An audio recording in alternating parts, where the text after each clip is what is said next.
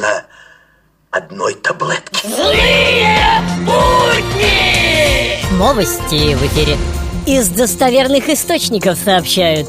В дополнение к миллиарду Никита Михалков попросил присвоить ему официальный титул «Кормилец Первой гильдии». В центре Москвы кортеж лидера ЛДПР Жириновского нарушил правила дорожного движения и погнался за машиной сотрудника ДПС, пытавшегося его остановить. По данным статистики, 86% россиян уверены, что в день космонавтики принято стукаться крашенными яйцами. И снится нам не рокот космодрома. Терпение, спокойствие, сейчас они появятся. Злые будни! Если не бухать несколько пятниц подряд, то можно лишиться российского гражданства. Злые! ВКонтакте и в Твиттере.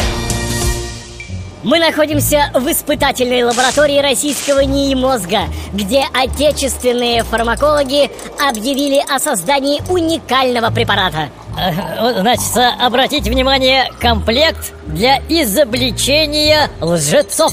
Это ноу-хау, наша гордость. Значит, вот такую вот таблеточку даешь вруну поесть, и его начинает прям-таки колбасить, корежить. Сразу видно, что человек лжет. Вот очень удобно для выведения, например, чиновников на чистую воду. А скажите, а почему в этот комплект наряду с чудо-таблетками входит вот эта дубинка? Видите ли, мало кто согласается жрать эти таблетки добровольно. Чудесные таблетки. По одной, по две таблетки, по одной, по две таблетки, по одной, по две таблетки, 3-4 раза в день. В эфире авторская аналитическая программа «Вот так вот». Вот так вот, здравствуйте.